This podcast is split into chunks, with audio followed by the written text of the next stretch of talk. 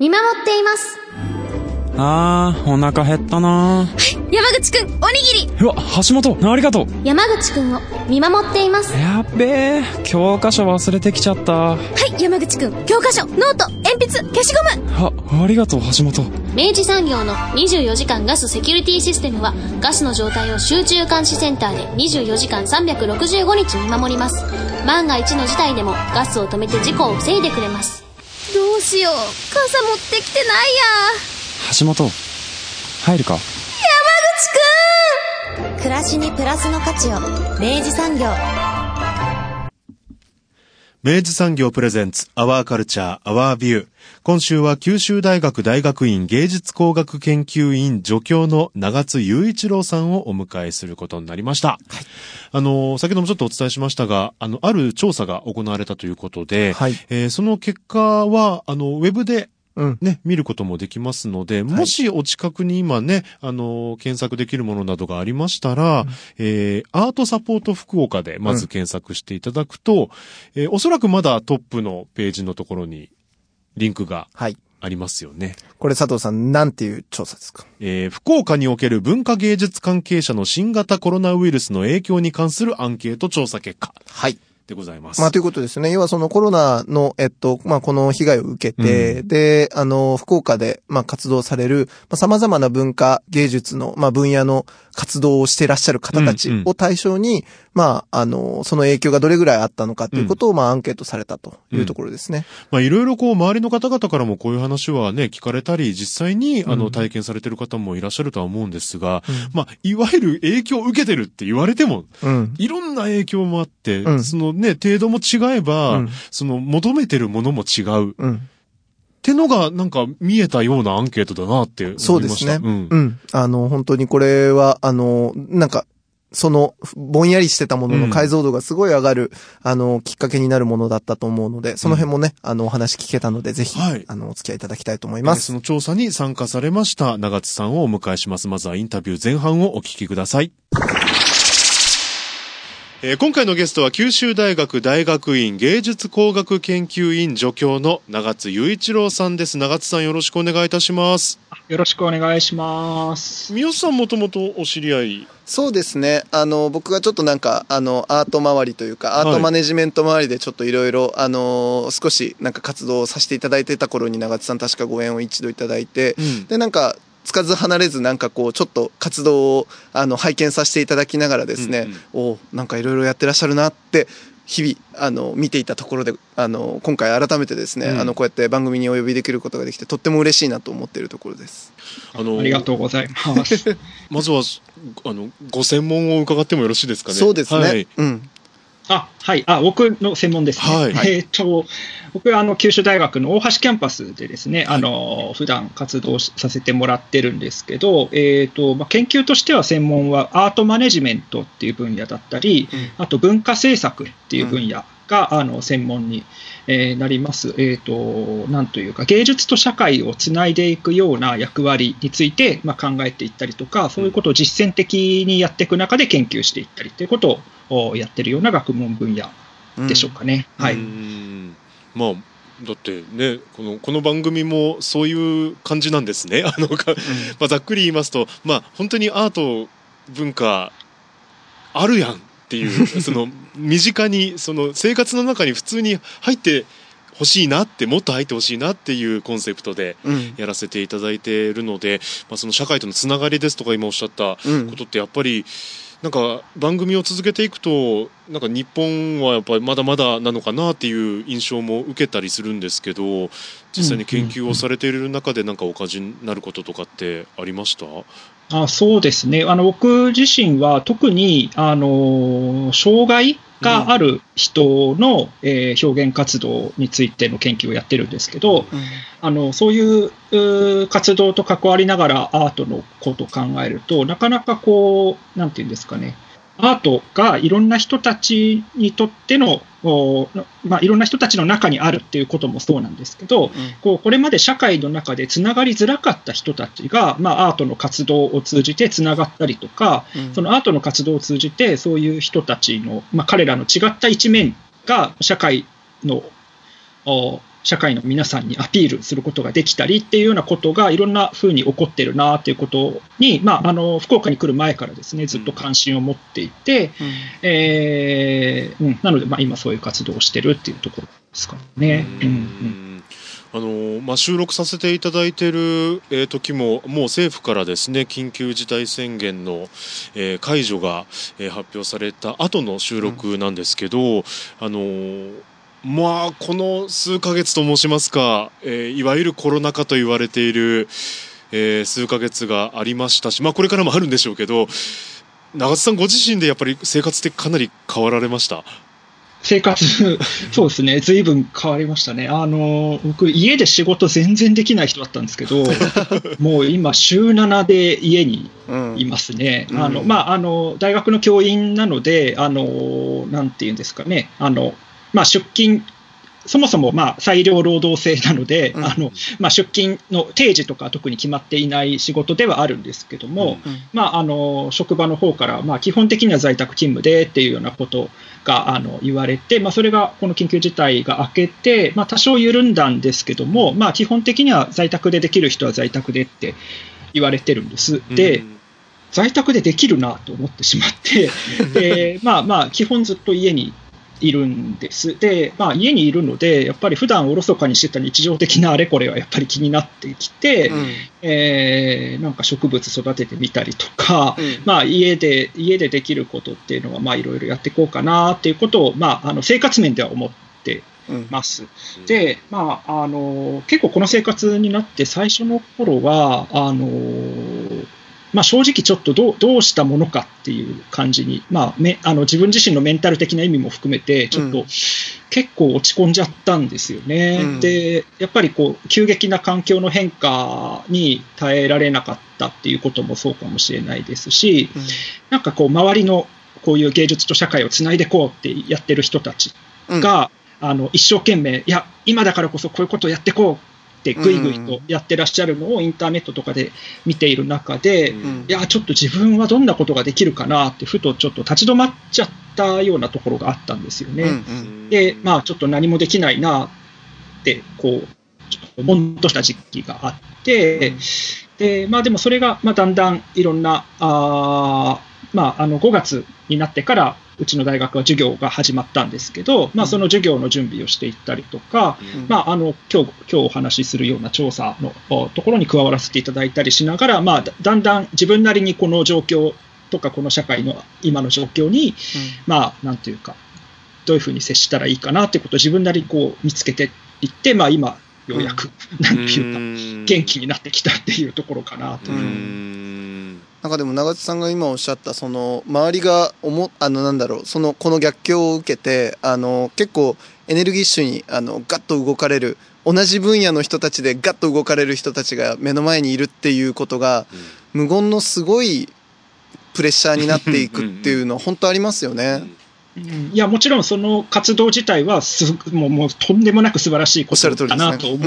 うので、うん。まあ、別に否定したいとかそういうことは全くないんですけど、うん、こうなんかこう自分の体がついていかないっていうことがあるんだなと思って、なんかそれがちょっと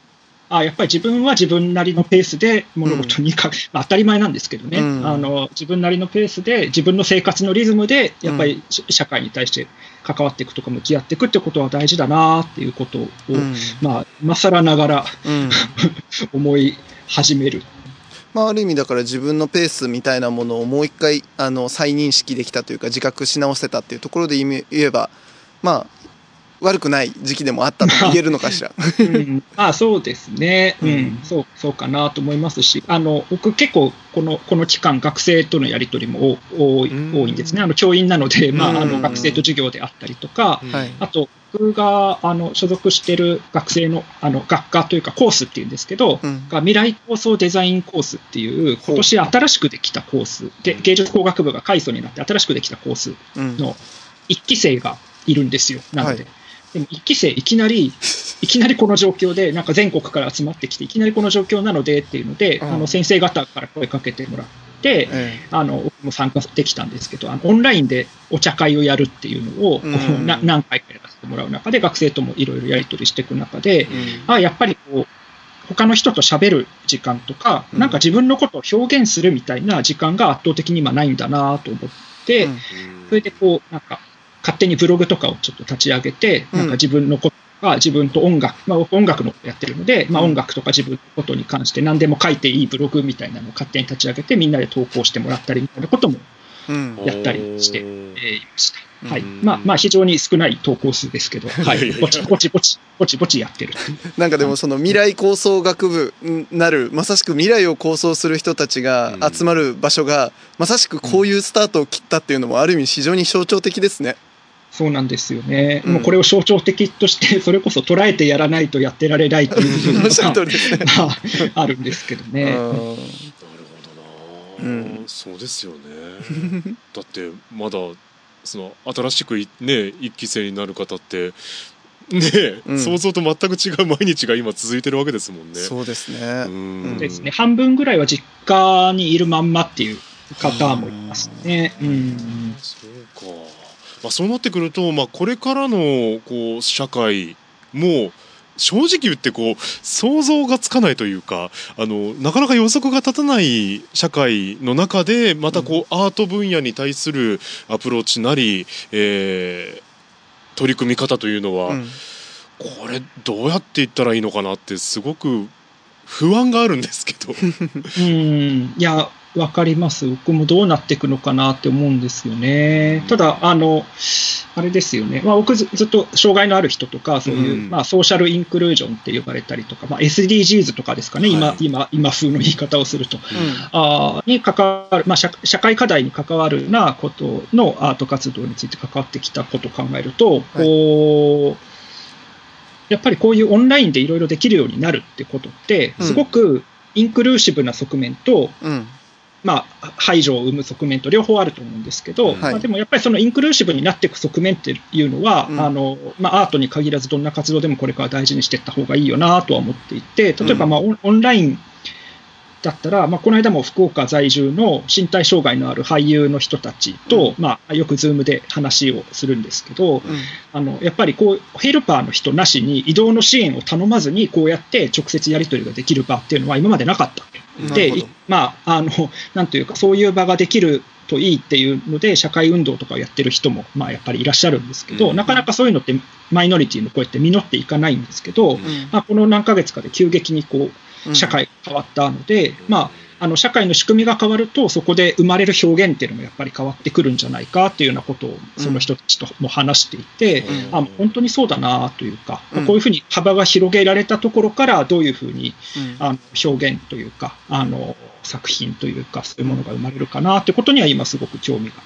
あります。確かにね、うん。長瀬さん先ほどもおっしゃいましたけどなんだできるじゃんっていうことも結構ありましたよね、この数ヶ月で。うん、うんあの個人的にもやっぱこのまさしくこの番組があの、うん。その音まあなんて言うんだろうなあの恩恵っていうとちょっと言葉あれですけどを受けている一つがまさしく今日こうやってオンラインでつないであの取材させていただいてるわけですけどあの、まあ、これはもちろんねあの長津さんはまあたまたま福岡で、まあ、僕らも福岡なんですけどもう本当に平気で他県のとか場合によっちゃあの国境をまたいだ先の方とも直接もうお話ができる、まあ、それのある種のこうなんか許容されるあの社会の態度ができたっていう感じがあってあのこれは本当になんだろうなだから一方ではそのなんでしょうこのソーシャルディスタンスなんて言って距離が非常にこうなんかあの冷酷に我々を分断するものとしてあの浮き立った時期でもあり同時に距離が極端に縮まった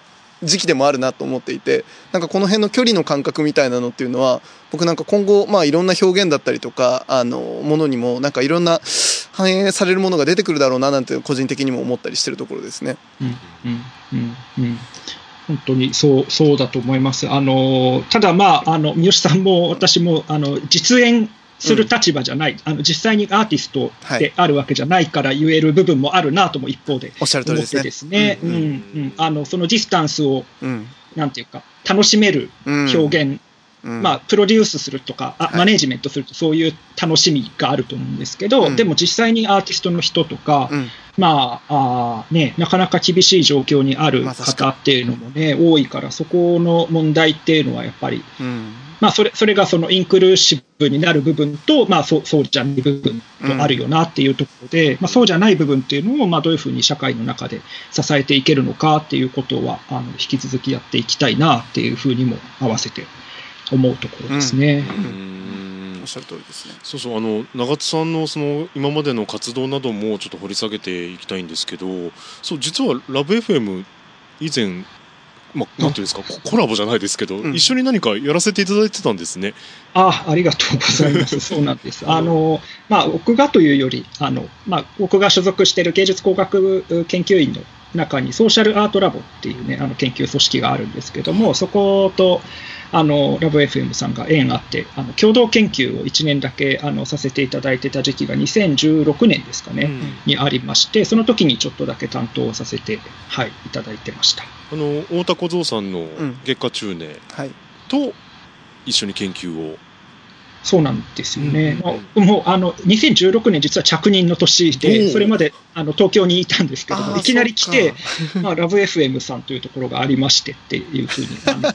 まあ、あの先生方から言われて、ええ。あええと思って、僕、昔あの、オールナイトニッポンとかですね、あのまあ、出身北海道なんですけども、お北海道のまあ地元 AM 局のあの、にたくさんハガキを投稿したりしてたもので、あのもうラジオかと思って、すごく嬉しい気持ちで関わらせていただいてたうんんですけど、でまあ、何度かスタジオの方にもお邪魔させていただいて、実際には、まあ、あの番組をですね、その月下中年の中に10分から15分くらいのコーナーを、えー月に1回もやって、まあ、いろんなあの地域活動をやられている方とか、アート活動をやられている方をご紹介するような、うん。あのそういう番組を、まあ、コーディネートに関わらせていただいて。うん、だか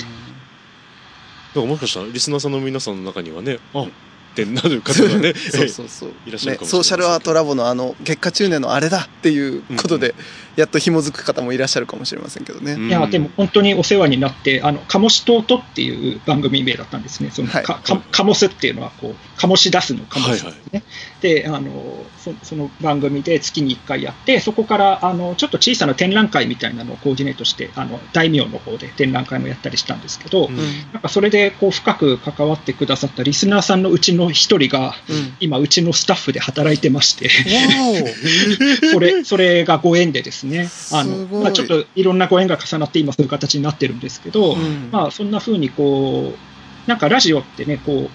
う、なんか、あの、すごく大きな、あの、まあ、マスメディアとも、こう、うん。ロあの、なんですか？マスメディアとも違うし、こう、うん。まあ、ローカルラジオともちょっと、まあ、うん。違う、ちょっと、まあ、間間ぐらいの存在ですね、うん。このラップ FM さんの、こう、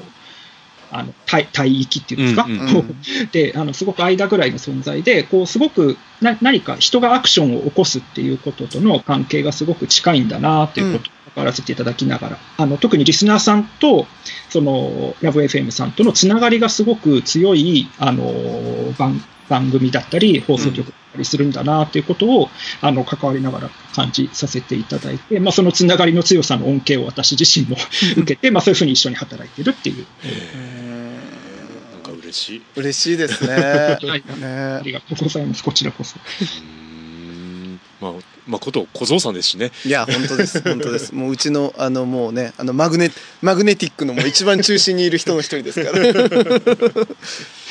うーんあのーそうです今回ですねご出演いただいたのは、うんあのー実は今回のコロナ禍に関しましてさまざ、まな分野で、まあ、芸術アートの分野で活躍していらっしゃる方、うんその現場で働いていらっしゃる方々へアンケート調査が実施されたということで、うんえーそれにも長さん関わってらっしゃったんですよね？あ、そうですね。あの、私とあと2人ですね。あの、いたんですけど、私はそのアンケート調査の集計のところから関わらせていただいたんですけども、まあ、アンケートの、おそうですね、集計して、報告して、あと提言をするっていうところで、うんあのうん。関わらせていただいてます。ちょっとこれがうん。本当にそのなかなかまあ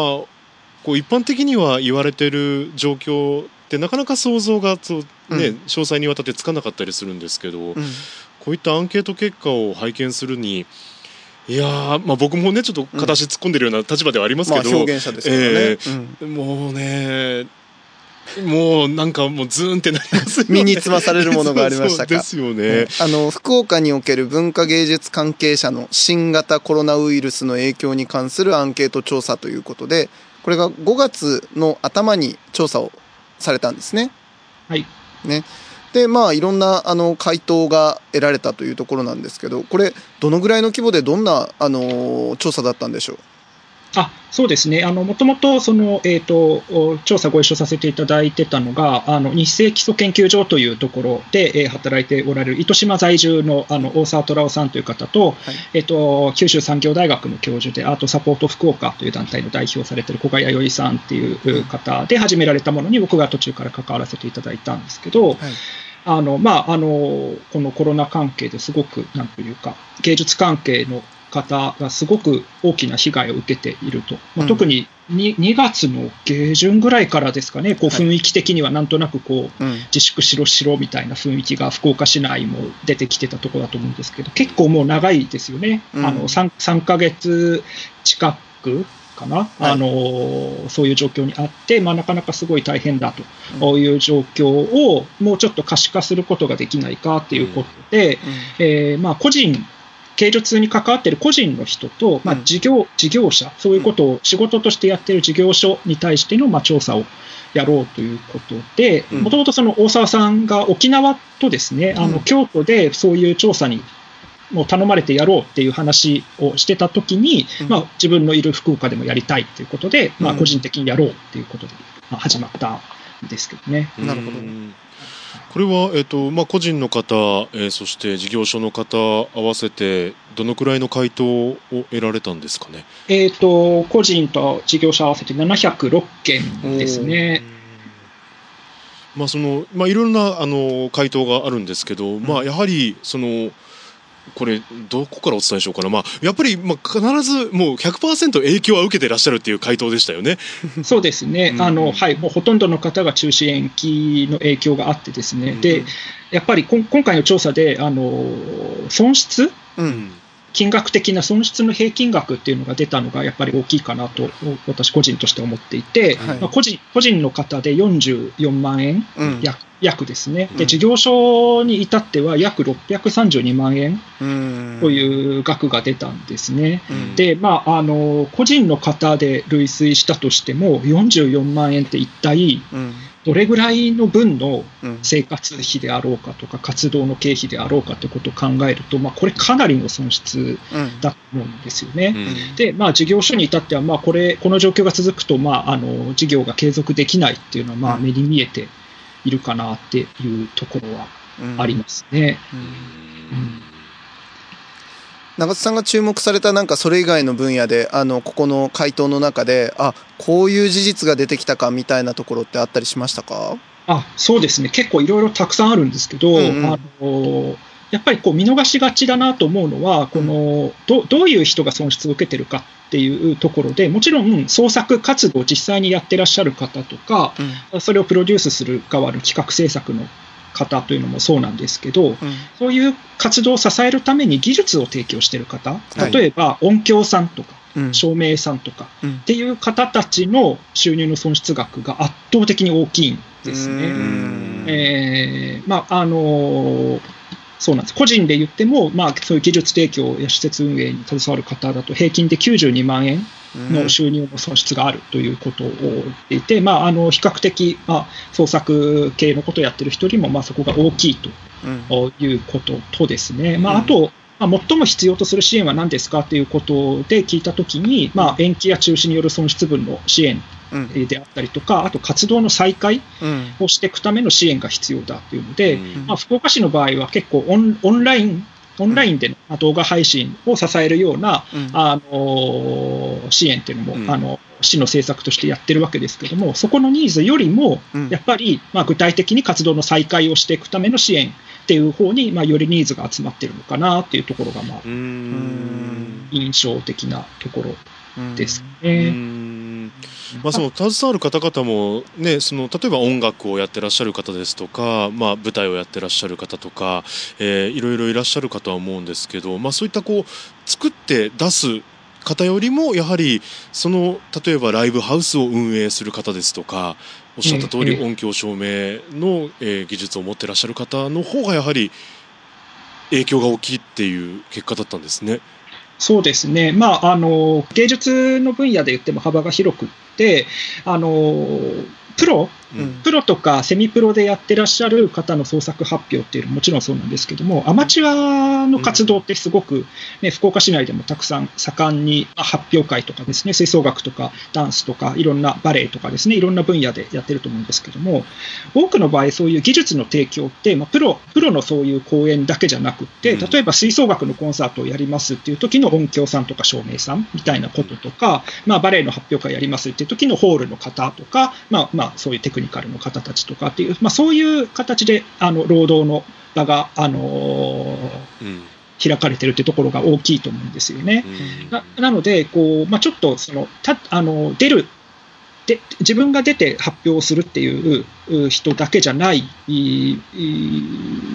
まあ、被害が出てるのかなっていうところですね。まあ、だからこそやはり再開に向けた支援を求めてらっしゃる方が多いという結果にもつながるのかなと、えー、うん、想像したんですが。そうですね、まあ、あと私が主にこの集計携わったのは自由記述の欄なんですね。はい、あのこう後ろの方にあの、まあ、いろいろ要望であるとか、まあ、あの不安とか不満とかいろいろ書いていただく欄なんですけども、うん、まあ、こういうアンケートって概して行政への なんというか不満みたいなのが、うん、あの書かれることが多いというふうに僕思ってるんですけど、うん、今回圧倒的にそれが少なくって、あのもうとにかく何とかしたい、何とかしてくれという、まあ、要要望。で、うん、それも非常に具体的な要望が、まあ、あのオンラインの、まあ、機材の整備のこともそうですし、まあ、支援金の制度のこともそうですし、うん、あと支援が複数に渡りすぎて自分がどの支援受けれるか分かんないので、そういう相談の窓口とかはないのかみたいな話とか、うん、まあ、そういうふうな具体的なこういうふうになってほしいっていう、まあ、行政であったり、もうちょっと大きな社会に対してであったり、うん、そのそういうこう、まあ、要望ですね、うん、があの非常に多かったっていうのが、すごくなんというか、切実な状況なんだなっていうことを、うん、あのすごく感じるきっかけだなというふうに思いました。これあの、まあ、今回あの福岡での結果をまずは出されたんですけど今後またなんか他の自治体ですとか地域とかでももう調査が始まってたりもするんですかね？あそうですねあの、このアンケートをやってる途中であるとか、この結果を、まあ、あのインターネットで公表してますので、まあ、それの内容を見ていただいたりして、今、えーと、高知と福井と,、えーと、札幌と三重。ですね、えー、の、まあ、いろんな地域で自主的に、まあ、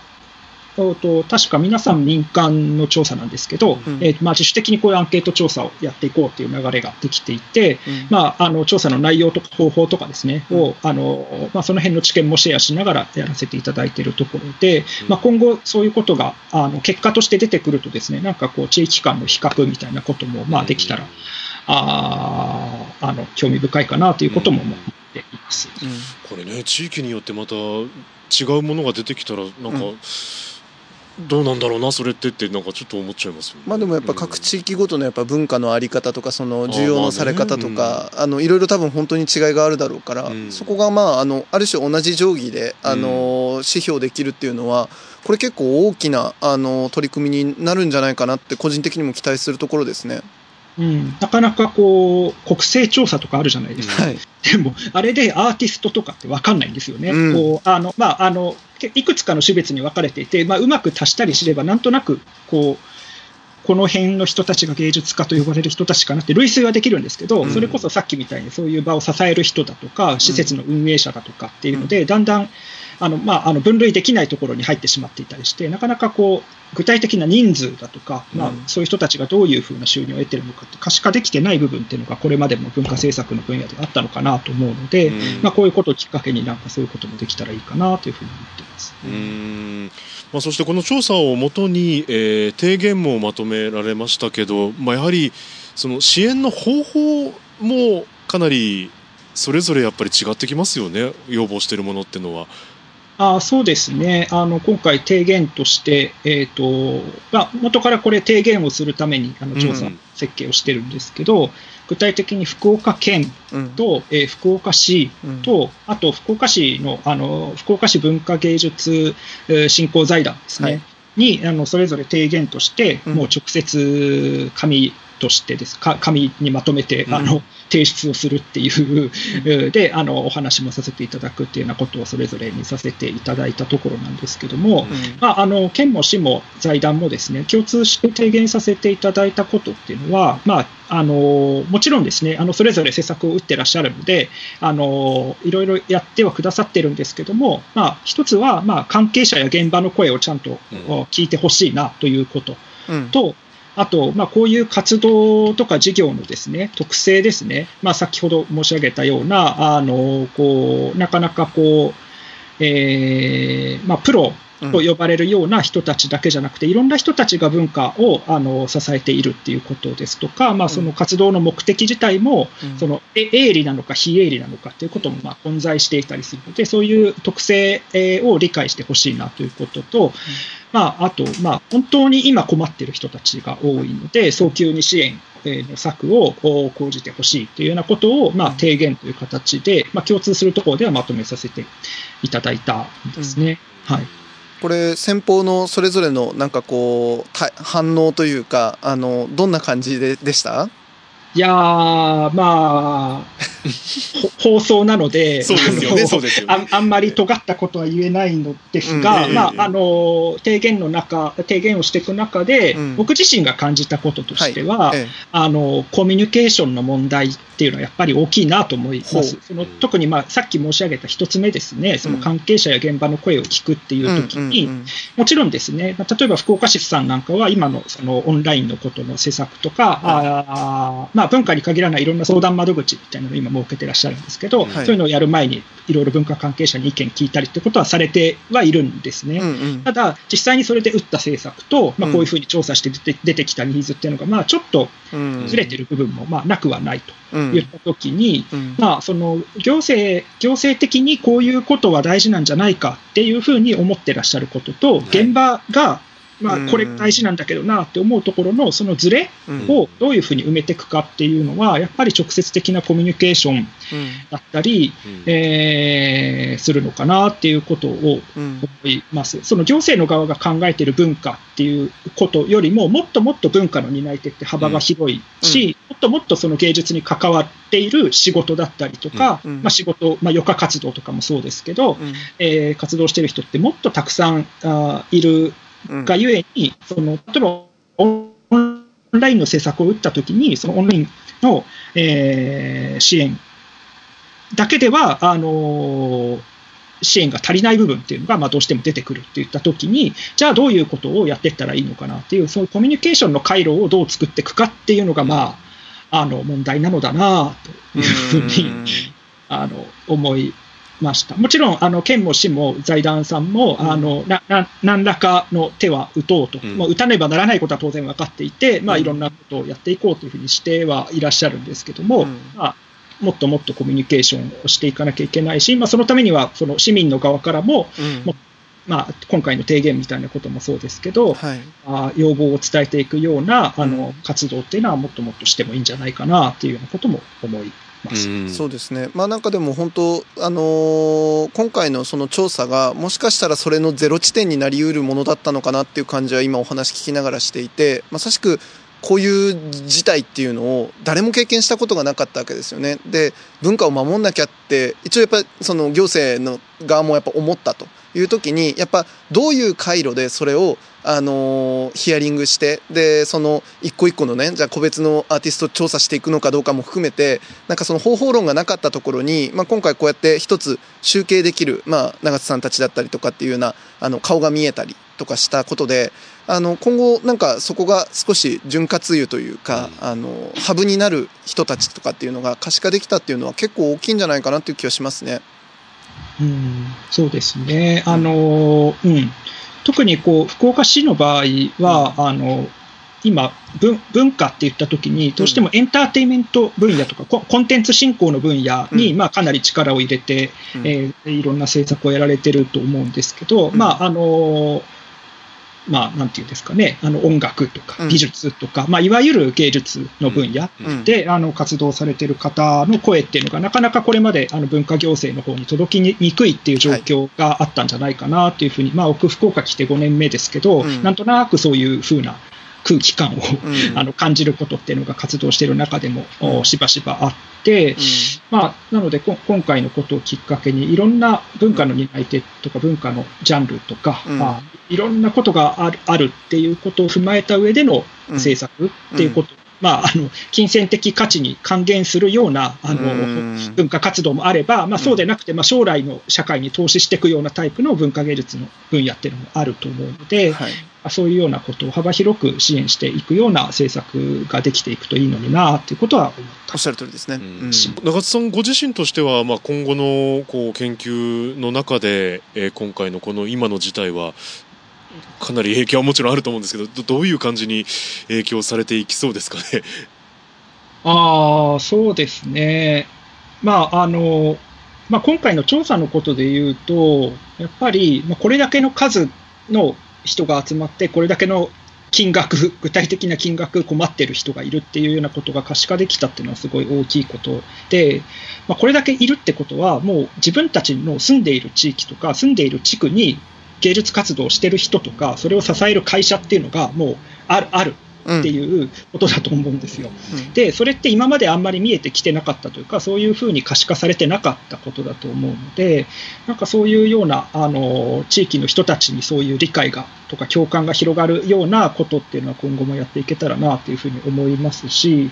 あと、僕大学の授業とかでも、あの、文化政策とかを講義で教えることもあって、今まさにそれのオンライン講義の準備とかをしてるんですけど、うん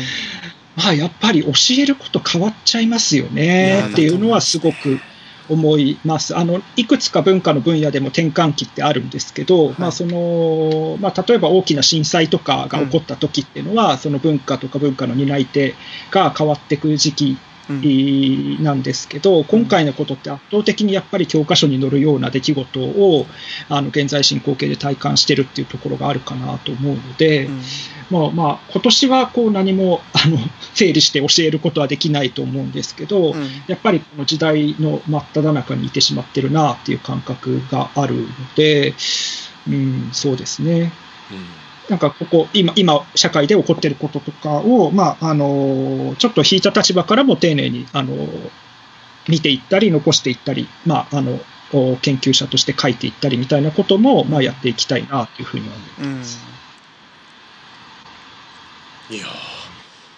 なんかでも本当可視化していただいてありがとうございますっていうのが僕の率直な気持ちなんですけど、そうですね、あのえー本当に多分なんかあのこれによってあなんか具体的にアクションを起こさなきゃっていう意識だったりとかあのあこういう人たちが具体的にこういうふうに困ってんだなっていうのがやっぱ見えたっていうのは本当に大きいと思うのでうん。あの引き続きなんかあの続あの続編も含めてですね、うん。またあの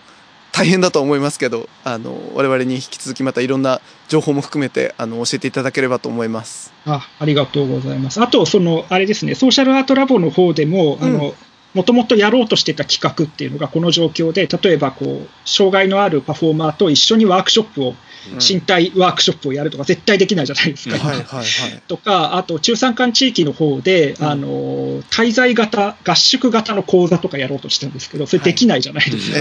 だけど、できないって言ったときに、じゃあ、その企画がもともと大事にしてたことってなんだっけみたいなところに一回立ち戻ってから、あ、それだったら、で、今の技術の、うん技術的な状況でどういうことができるかなってことを考えてってことを今やってることをかつくづく考えると、ん。こう、なんかやっぱり、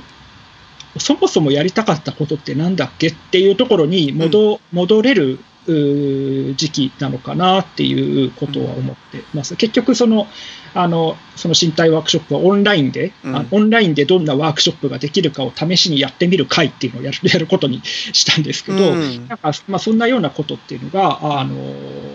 そういうことを考えていくことを通じて、そもそも何がやりたかったんだっけっていうところから、まあ、新しい表現うん。があ生まれていくきっかけも作れたらなっていうことを、うん。まあ、実践っていう面では考えているところです。うん。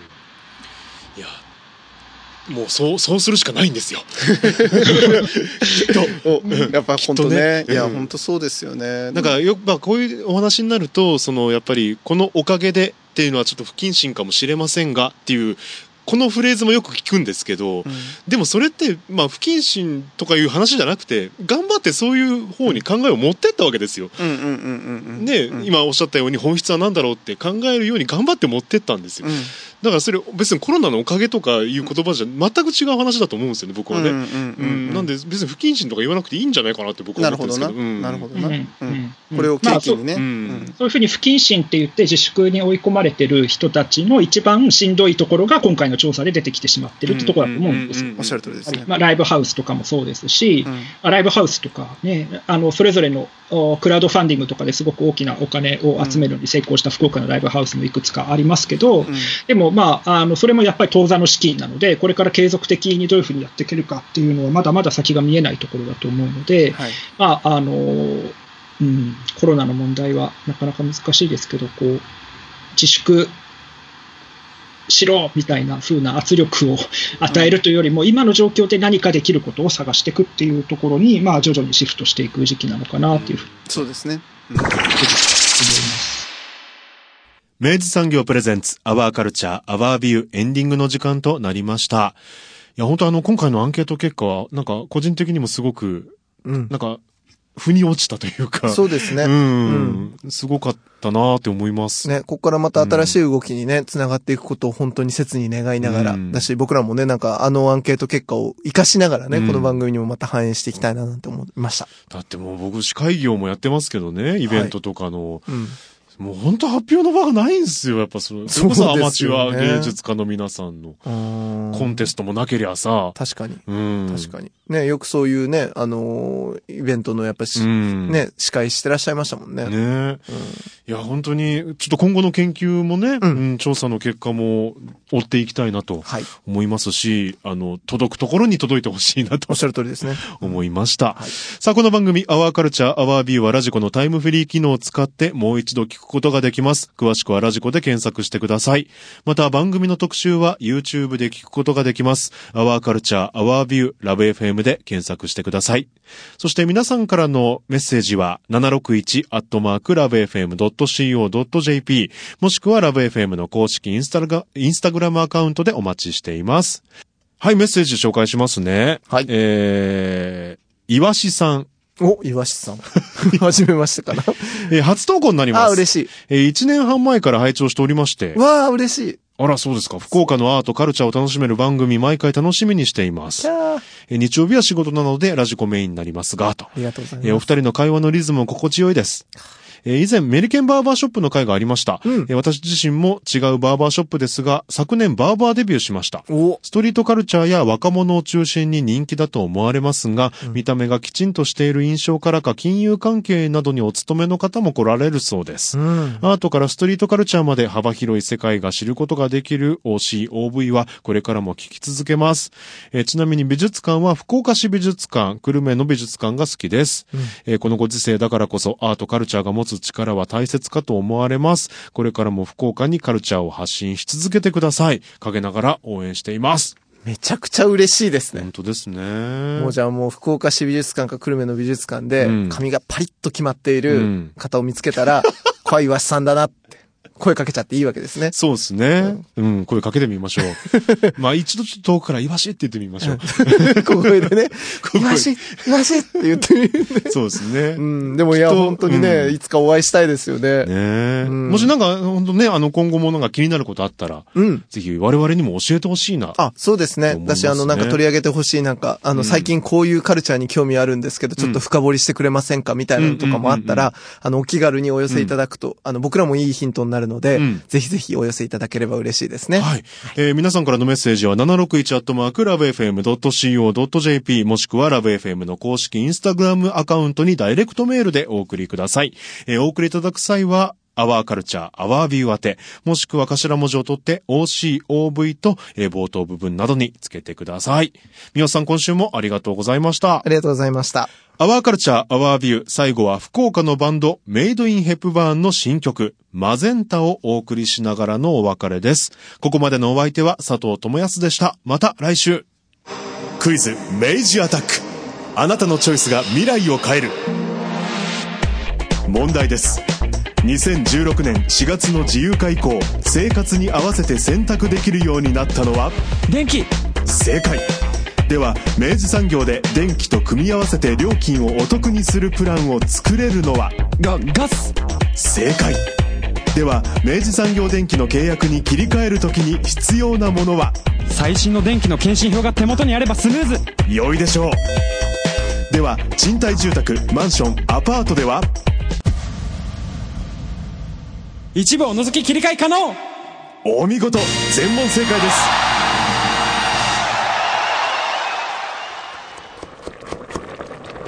おいお母さん。うちのガス明治産業だっけ？暮らしにプラスの価値を明治産業